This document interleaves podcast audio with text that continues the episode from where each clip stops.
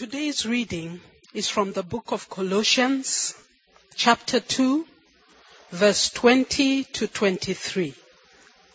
That is Colossians chapter 2, verse 20 to 23. Since you died with Christ to the basic principles of this world, why, as though you still belong to it, do you submit to its rules? Do not handle. Do not taste. Do not touch. These are all destined to perish with use because they are based on human commands and teachings. Such regulations indeed have an appearance of wisdom with their self-imposed worship, their false humility and their harsh treatment of the body, but they lack any value in restraining sensual indulgence. This is the word of the Lord. And thanks be to God. And thanks be to God for friends like Josephat and Rose. Aren't you glad they're here this morning? It's been so rich, hasn't it?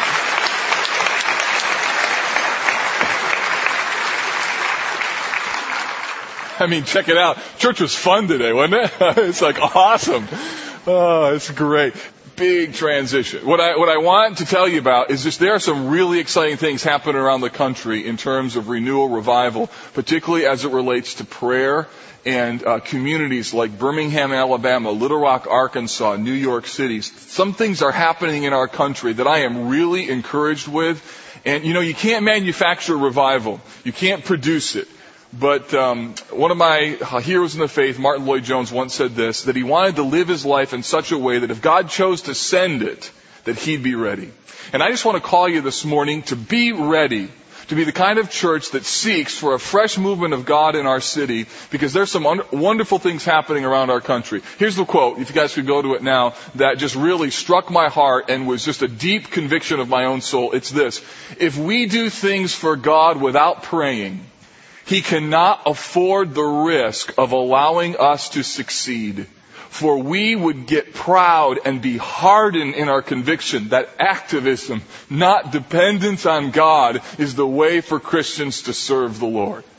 Just, little sermon. Do you see why that's so important?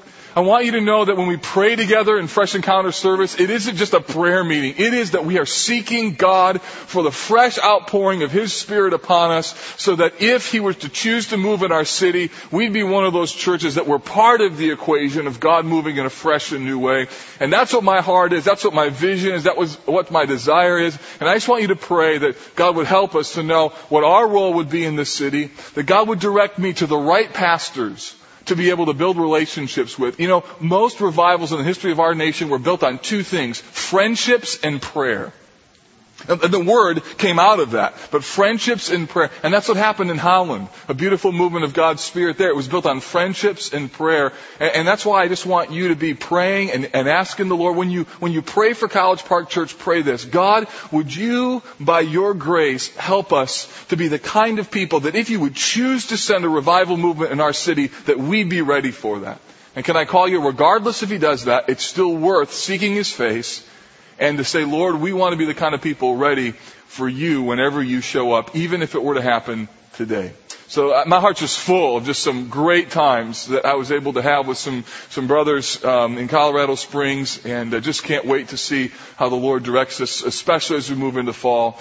And I just ask you to pray to that end for us. Okay, let's pray together. Father, we uh, are so grateful for your grace, your word, and your spirit. Um, we're thankful for how you lead and direct in life. And um, we are so mindful of the fact that you're a sovereign God in control of all events in life. And, and Lord, my heart today just rejoices with the folks at Crossroads Bible Church in their um, successful securing of a, another senior pastor. I thank you for your leading in Kim and Connie's life, their entire family. Thank you, Lord, for answering prayer and, and making the next step in their journey clear.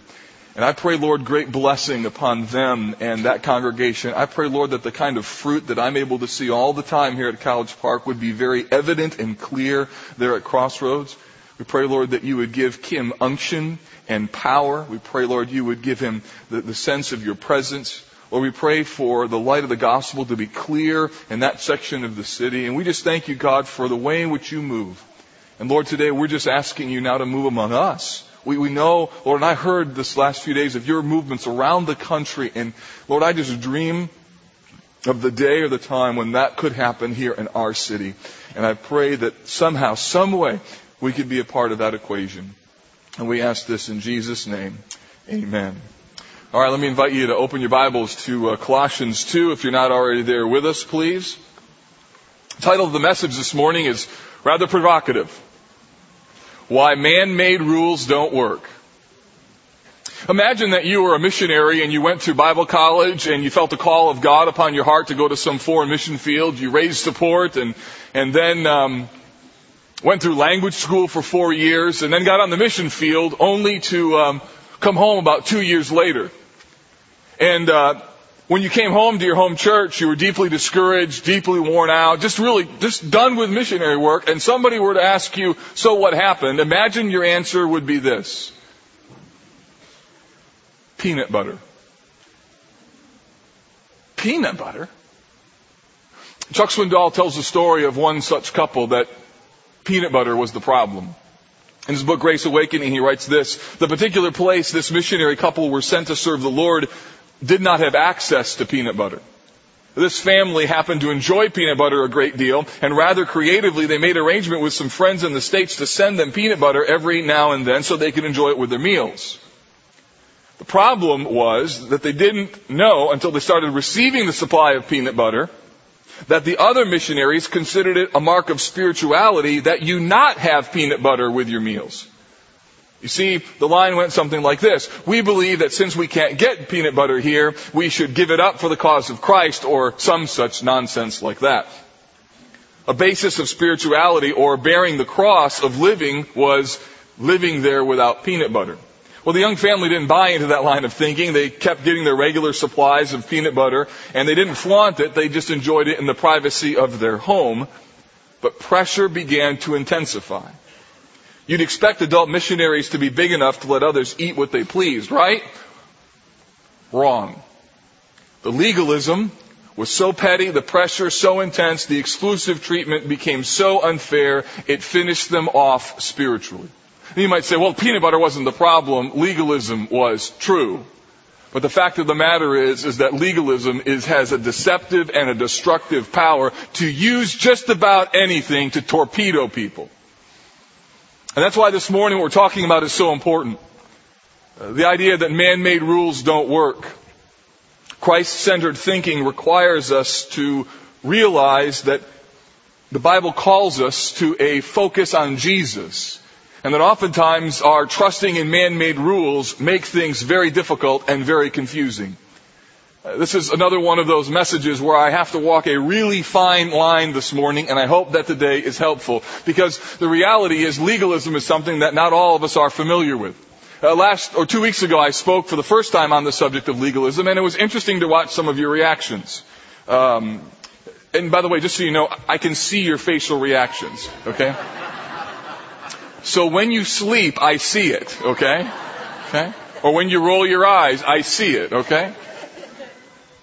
So what was interesting last two weeks ago was that about 50% of you were nodding your heads and you understood what I was talking about because you grew up in an environment or a home or a church where, man, that the shrapnel of legalism was all over the place and you knew what I was talking about. And, that, and yet there was another 50% of you that just kind of had a, a cocked head or just a little bit of a confused look on your face as to, hey, what does this really mean and what is this all about? So let me try and give you a couple definitions of legalism that I trust will be helpful to understand what I'm really talking about and maybe help inform the issue. Because what we're talking about today, hear me, is really important. And I don't want you to miss this. If you were in a home, maybe you understand this clearly, but if you weren't, you still have to understand this because this is a really, really critical issue. The first definition I want to give you is this, is legalism is treating certain standards as regulations to be kept by your own power to gain the approval of God. So you, you create certain standards and you keep them, and here's the key, you keep them by your own power So it's something that you do and the purpose is to gain favor with God. So the goal in this definition is to gain a, better standing with God. Maybe not necessarily that you'll somehow be justified, but God will love you more or be more um, approving of you. The trust is in yourself as opposed to faith or trust in Christ. And the means then are the standards that you create. And so the legalist, the problem is, is that the legalist is a very moral person. And, and rather than having some sort of humble trust in uh, Christ's work or living dependent on Him, the legalist rather is self-dependent and self-focused. So what he does is he uses his own power to make himself moral. That's the problem. He uses himself or his own power in order to make himself moral. The second definition is this. It is the creation of certain codes of conduct that go beyond the teaching of the Bible and then making conformity to these codes critical to being a real Christian or part of the group. So while the first definition was my attempt to make myself moral, the second attempt is my attempt to make you moral. Okay? The first one was my attempt to make my standing before God right. The other one is my attempt to trust in my rules so that I can make you righteous. Therefore, certain people are in, certain people are out. The boundaries, while not defined or created by the Bible, nonetheless are strong. And what happens is that now you live in an environment where you're trying to earn the favor of man.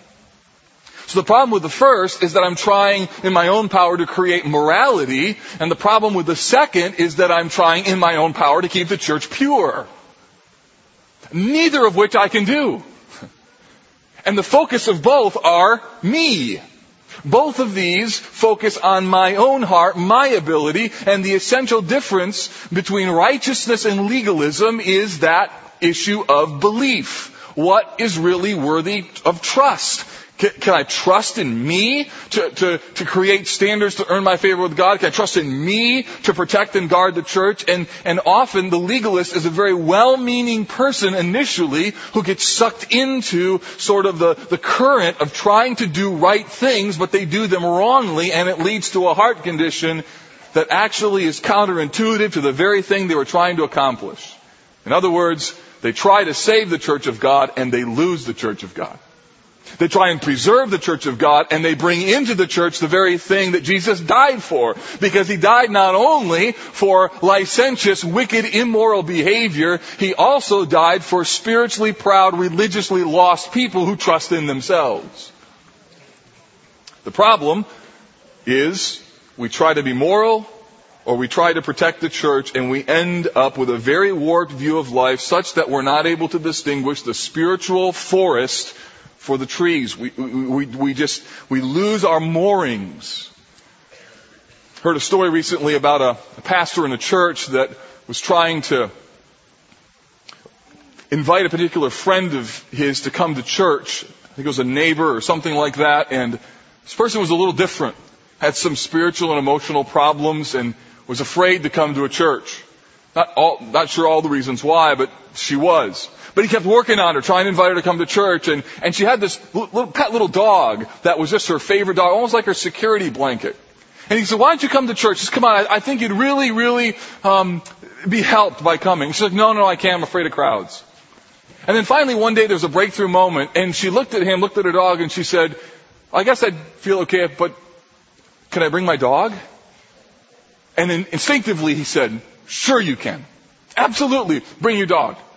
And so the next Sunday, sure enough, she showed up, a little nervous, a little skittish, but she showed up, had her little dog in her arms, her security blanket, and she sat in the church, listened to the entire message, and his heart was so grateful. Here was this woman that he had tried to invite for, for so many months to come to church, and there she was, dog in all. And sure enough, Monday morning, he got a phone call. Someone wanted to know what the church's policy was on dogs in church. Couple met with the pastor, read in the riot act about why there was a dog in the church why he didn't do something about it, get the dog out of the church. And, and so he began to share the story of this, this troubled young lady and how he had tried to win her to Christ and invited her to church. And this was the first time she'd ever been at church and she, she heard the gospel on Sunday and he was just so thrilled with it. And, and surely you would understand why, you know, this is so important for her to be here. And at the end they said, well, yeah, that's right, but what are you going to do about the dog? And there's something that just in our hearts just goes, ah. Because we're not able to separate the forest from the trees. The problem with legalism is it, it causes you to have a warped view of life. In high school, we used to tell the joke this way. And I came from a, a Baptist church, was in a Baptist upbringing, so I'll tell this joke on me and my background. So a, a man dies and he goes to heaven and he's standing before Peter and he asks if he can have a tour of heaven. And Peter says, absolutely you can have a tour. And so he starts walking him around the gates of heaven and, and everything else, the various accommodations, and he sees these, these streets and these houses and these mansions that are there.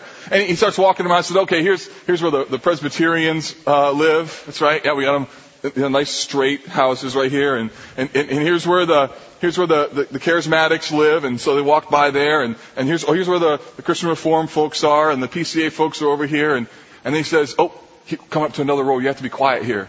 And shh, quiet, quiet, quiet. So we walk by these houses, all these houses, all these big rows of houses. They get to the end, he goes, shh, shh, can't talk, can't shh, shh. Gets to the end, and the guy looks at Peter and he says, why, why do we have to whisper through here? He goes, oh, you see, that's the Baptist row. They think they're the only ones here.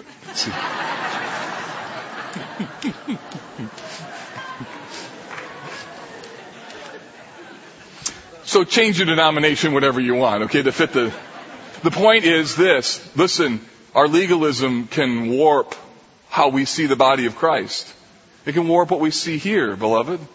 It can, it can warp our passion for Jesus. That we become so passionate about so many things that we're talking more about those things and not about Jesus. And the reason why this text is so critical is that the things that this congregation of people were being asked to embrace, that Paul had to address, were not going to work. And Paul gives us five reasons why legalism, why man-made rules will not work. Let me, let me give you these five things, kind of a distillation of what the text is all about. The first one is this. They don't work because number one, you are complete in Christ.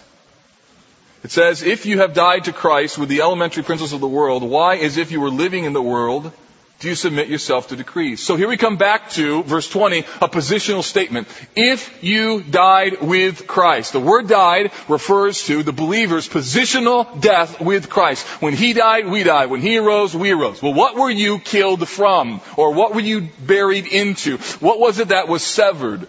The tense indicates, the tense of the verb indicates that it was a completed event. Or to put it positively, it means that you are complete in Christ. How so? It means that the union that you had with Christ means that you are now free from the dominion of anyone other than Jesus. Meaning the only person who you have to follow is Christ. And so to be buried with Him and to be raised with Him means that the thing that is the focal point in your life, as we saw earlier in our study in the book of Colossians, that my one confession is Christ Jesus the Lord.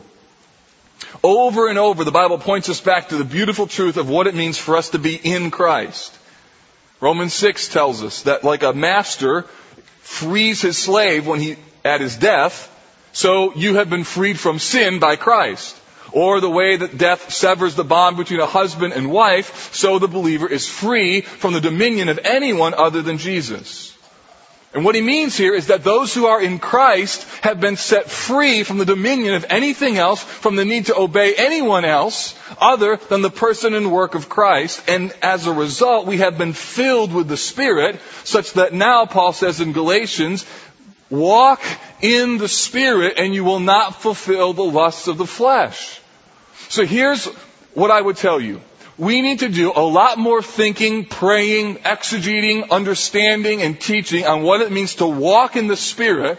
We've probably spent enough time writing rules, and we need to come back to what does it mean to walk in the Spirit, because when you walk in the Spirit, you get the rules right and that the Spirit has been given, the personal presence of Christ has been given to us in order to help us to know what true obedience is. We're given the personal presence of Jesus, and what Paul says here is this. If you've received Christ as your Savior, you've died to everything else that promises to make you complete. You are 100% perfect before God, 100% complete, 100% cleansed. You are so filled with grace. In fact, one author said, you need to preach grace so much so that people might be hearing you so liberated in such a liberated way that they might tend to take it to an excess. So therefore you have to preach Romans 6, which means don't continue in sin because you've been set free.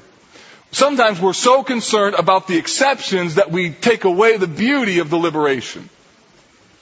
What Paul says here, you're in danger of going back to the very thing from which you were set free. First, you are complete in Christ. There is no need for you to be made complete by anything else. Number two, it's also about don'ts that never last. Verse 21 says, don't submit to things like do not handle, do not taste, do not touch. The tone was, there were people coming in saying, don't handle that, don't taste that, hey man, don't even touch that. It was the idea of a greater and greater restrictions. And Paul says in verse 22, the key in this is that these things refer, he says, to things that are destined to perish with the using. Meaning, these are things that are perishable objects in the world. This is the stuff that changes over time. The don't list is a list of things that when you use them, they perish. Meaning, First, that these negative rules don't really create new life. They, they're not effective. They don't accomplish anything. And secondly, these negative rules don't last because those regulations change from time to time. You might have the dirty dozen, the nasty nine, the forbidden four, right? But the problem is they change from one generation to the next. You saw some stats from Don about why kids reject church. Let me tell you one of the reasons why kids reject church is because they go from one church to another church, and what that church says is right and wrong and all the rules is different than what another church says is right and wrong. And the reality is they preach this so hard and this so hard that kids are stuck in the middle and they don't know which is right and which is wrong. Or you, let me tell you parents, you can't create rules fast enough to keep up with your kids. You can't. I mean, who would have thought that 30 years ago we would need to have um, in our pastoral ministry orb a concern about internet usage? That wasn't even on the radar. In fact, a number of years ago, I don't know how long it was, but I, I, I read an article about how pastors initially responded to the radio. You know, initially when the radio came out, pastors were dead set against it, let alone sending the gospel over it, because it was using you know, technology that involved the prince of the power of the air, right? And they were against it. And there, other people were against flying, and they said if God wanted man to fly, he'd give him wings. And I flew in an airplane just a couple days ago that helped me be in another part of the country to dialogue with leaders. What I'm saying is this, is that we have to be careful with what we're against, because what we're against can often change, and if we draw the line too definitively about certain things, and it's not the right things, we end up communicating something really bad about the nature of the gospel and really the efficacy of the church. Because the rules don't last. The third point is this. Paul says the other problem is that these things are man-made. He says in accordance with the commandments and teachings of men. The don't list is problematic, not just because it changes, but because its source is fundamentally flawed. Now I'm not suggesting that you not have rules in your home, but what I am suggesting is when you have a rule in your home, you know why you have it. And you also define it in terms that don't put your family in a special class of citizens as other families. That you can have personal preferences, but just be sure that you know those are personal preferences. And I'll illustrate this for you in a moment. In fact, look at Mark chapter 7 and verse 6, will you? Turn your Bibles over there, because this is an important cross-reference. The word commandments in this text is a really important word. It says, in accordance with the commandments and teachings of men. The commandments and teachings of men. This word commandment shows up in uh, Mark chapter 7 in reference to a conversation that Jesus had with the Pharisees about how they operated in life. In verse 6 of Mark 7 says this, and he said to them, well did Isaiah prophesy of you hypocrites. So, just so you know, legalism is not a new idea. It was there in the Old Testament, it was there in the New, and it's also in our day as well.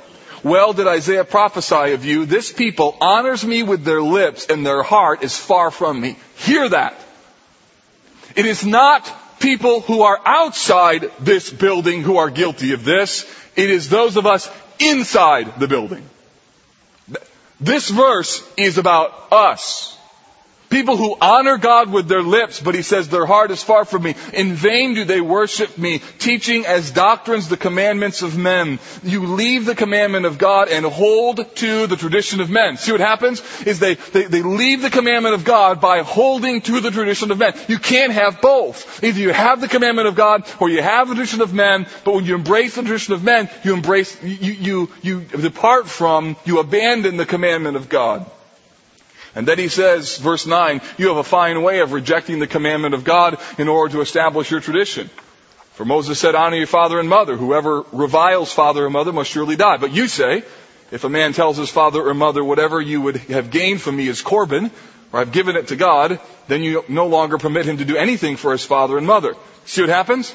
They're supposed to provide for their family, but they created this new spiritual rule that says if you give it to God or dedicate it to God, you don't have to give it to mom and dad because it's for God and your usefulness to give it to God. So what you're saying is I'm storing up my retirement and I'm going to give this to God, therefore it's not available to you, mom and dad. How sick that is? Then you no longer permit him to do anything for his father and mother, thus making void the word of God by your tradition. Here's what happens. They created a new religious law that sounded spiritual, and in doing so, they violated the law. Man-made rules are ridiculous. They create hypocrisy, and the worst indictment of all is that they use external obedience to God as a smokescreen for what is really going on. Man-made rules actually abandon the commandment of God. They create disobedience while claiming to be spiritually obedient.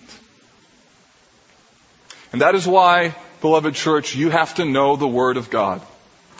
Because nothing has power, nothing has real, lasting ability to change a person unless it springs from and conforms to the inspired Word of God. What I tell you this morning has zero power unless it conforms to the teaching of the Word. Hebrews 4:12 For the word of God is living and active, sharper than any two-edged sword, piercing to the division of soul and spirit, of joints and marrow, and uh, and discerning the thoughts and intentions of the heart. This word of God discerns hearts. My rules can't.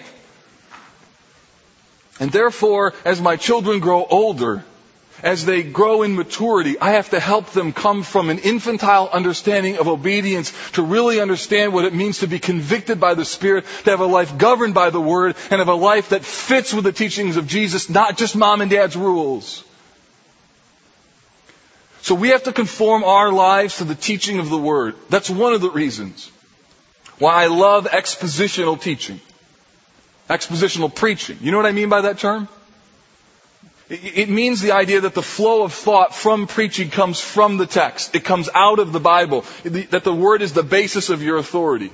It doesn't just mean verse by verse teaching or going through a book. That's part of expositional preaching, but not the whole. The beauty of expositional preaching is that the power of life change comes as the Bible speaks for itself and you unleash the word. It, it goes to a, a, reference point of where does the real power lie? Does the power lie in, in my ability or does the power lie in the text? And therefore, I'm committed to expositional preaching. But let me show you this. There needs to be a balance though between something that I feel like is helpful and making that my man-made rule. For instance, I would want you to be careful to think that while I'm passionate about expositional preaching, that it's not the only accurate way to teach the Bible that God ever uses. Otherwise, I'd have to declare Charles Spurgeon to be out of the camp. And I'm not doing that. so we have to be careful that we not become legalistic even with a good thing like expositional preaching, which I love, and somehow say something like this. Real churches or real churches that God blesses preach expositionally. See the difference? I can be committed to something and believe that it's helpful and works for me, but the line is when I begin to say real churches or really committed Christians, when I start to say that stuff, that's where I've crossed the line between something that's helpful and now something that I've created a new rule, new law. Fourth, here's the problem. It looks spiritual, but it isn't. Man-made rules look spiritual, but they aren't. Verse 23, these are matters which have to be sure the appearance of wisdom and self-made religion, the abasement, self-abasement, severe treatment of the body, but are of no value against the flesh. So these things have an appearance. They appear wise. See, the trap is these things seem to have some level of validity. There's a, a, religiousness to them. The text says it's wisdom and self-made religion. Third, it has an element of self-abasement or asceticism, meaning that it creates or seems to create a level of personal humility. And then it's a severity to the body, severe treatment of the body, meaning that there's a promotion of rigorous discipline. So you see why this is problematic, don't you? Because he's talking about the call to be wise, being religious, and being humble. I mean, I, am all, I'm all for all of you being more humble, right? you didn't understand that, did you? You need to work on being more humble. I need to work on being more humble. And the reality is, humility is something we all need to embrace. Discipline who among us doesn't need more spiritual discipline or need to be somehow wiser in our pursuits or more religious? The problem though, it's not in the humility, the wisdom, the religious pursuit or the discipline. The problem is because of its purpose. And the purpose here is that these man-made rules are feeding something inside of the flesh. Something that actually creates an enormous problem which is why Paul said fifth, it doesn't stop the flesh. We're going to see what the problem is here. The final point is the most important. It's why I have saved it at the end to explain and hopefully pull it all together. Verse 23 ends with a startling statement of these things are of no value against fleshly indulgence. They don't work.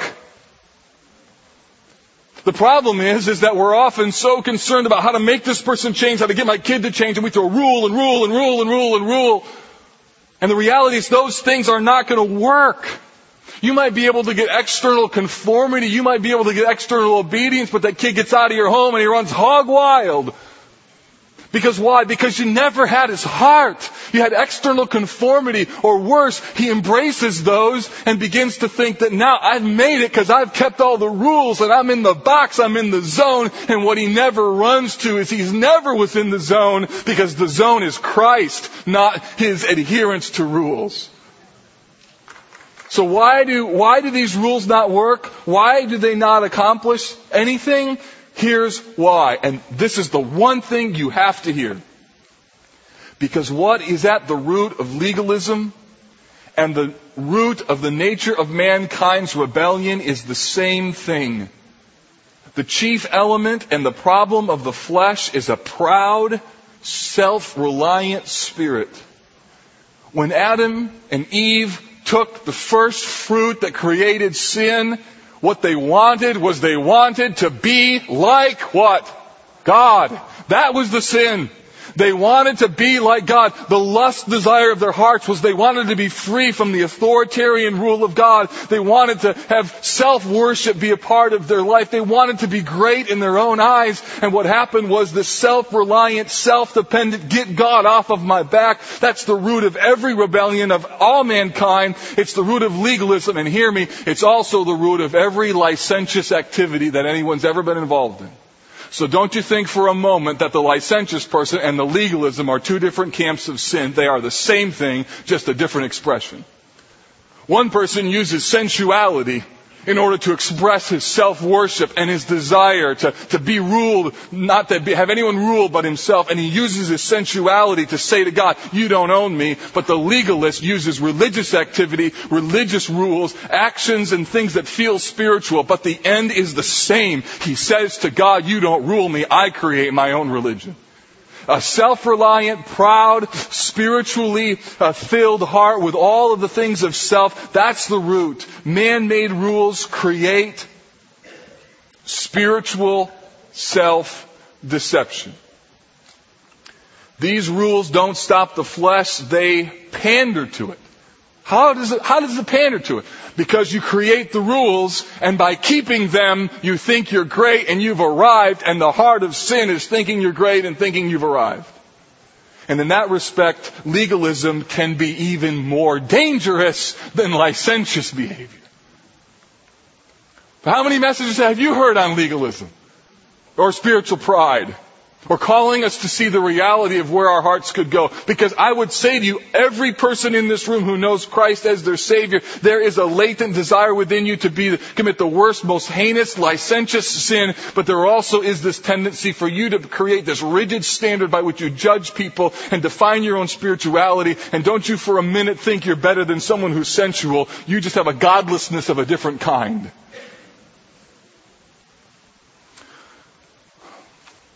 One author said this about alcoholism. Legalism is a more dangerous disease than alcoholism because it doesn't look like one. Alcohol makes men fail. Legalism helps them succeed in the world. Alcoholism makes men depend on the bottle. Legalism makes them self-sufficient, depending on no one. Alcoholism destroys moral resolve. Legalism gives it strength. Alcoholics don't feel welcome in church. Legalists love to hear their morality extolled in church. Do you see the problem? Do you see why this is so important? Legalism is deadly not only because it's rebellion against God, but it is also that thing that can cause you to not see the reality of your condition. People who are guilty of sensual sins feel guilty, but somebody who's guilty of spiritual pride feels religious. That's the problem. He feels great about himself. He doesn't look at himself in the mirror and have this aching sense in his soul of, why did I do that last Friday night? Instead, he looks at his soul and says, oh, I wish everybody was like me. And what he doesn't realize is that the appearance in the mirror is exactly the same person because godlessness, whether it's sensuality or spirituality, is godlessness nonetheless. The problem, the problem is that we, in the midst of all of our pursuit to know Christ, could actually be guilty of abandoning Him because the root of licentiousness and legalism is the same, self-worship. And you must understand that there is something within my heart that says, God, help me to not be like this. So I thought, Mark, how often have you prayed not only, God, keep me pure morally and sexually? Have I prayed, Lord, keep me pure from rigid legalistic standards that also grieve your heart? Because, beloved, I think that there are probably going to be a lot more people in hell because of legalism than there are because of sexual sin. Because people with legalistic tendencies or legalistic spiritual pride don't know they're in trouble, yet oftentimes people in sensual sins know they're in trouble. So do you see why Paul spent so much time extolling and drawing our hearts to the person of Christ? Do you see why it's so important for us to have a good understanding of the doctrine of Christ? Do you see the reality of the fact that it's Jesus who changes people's lives? He's the one that fills you with the Holy Spirit. And, my guess is there may be even some of you that are here today, and the reality is there is a sense within your soul that your proud, self-relying, self-justifying heart is horribly dangerous, and some of you don't even see it. You don't even know that this text applies to you. And maybe this very moment, God by His Spirit is just opening your eyes and saying, yes, there's a tendency, I see it. Or maybe some of you grew up in church all of your life. You kept all the rules. And from an outsider's perspective, you are the perfect kid. And that's the problem. You are not perfect. You know you're not. And you have everyone deceived. And today I would plead with you to not resist the wooing of His Spirit, that God may be graciously opening your eyes and showing your, you, your own heart. And my call to you today would be that you would run to Jesus, that you'd run to Him, to say to him, Christ, I need you. I have to trust in you. Or if you know this tendency within your own heart, this little part of your soul that tends to develop a judgmental spirit that you would say, Christ, get this out of my heart. As passionately as I, as I battle wicked, sinful, sensual thoughts, help me to battle this rigid tendency to make my own rules because at the end of the day, College Park, hear me, man-made rules do not work. But thanks be to God Jesus Christ, the Son of God, does. And Paul says, you've got to trust him because you died with him and you were set free. So don't go back. Instead, choose to cling to Christ.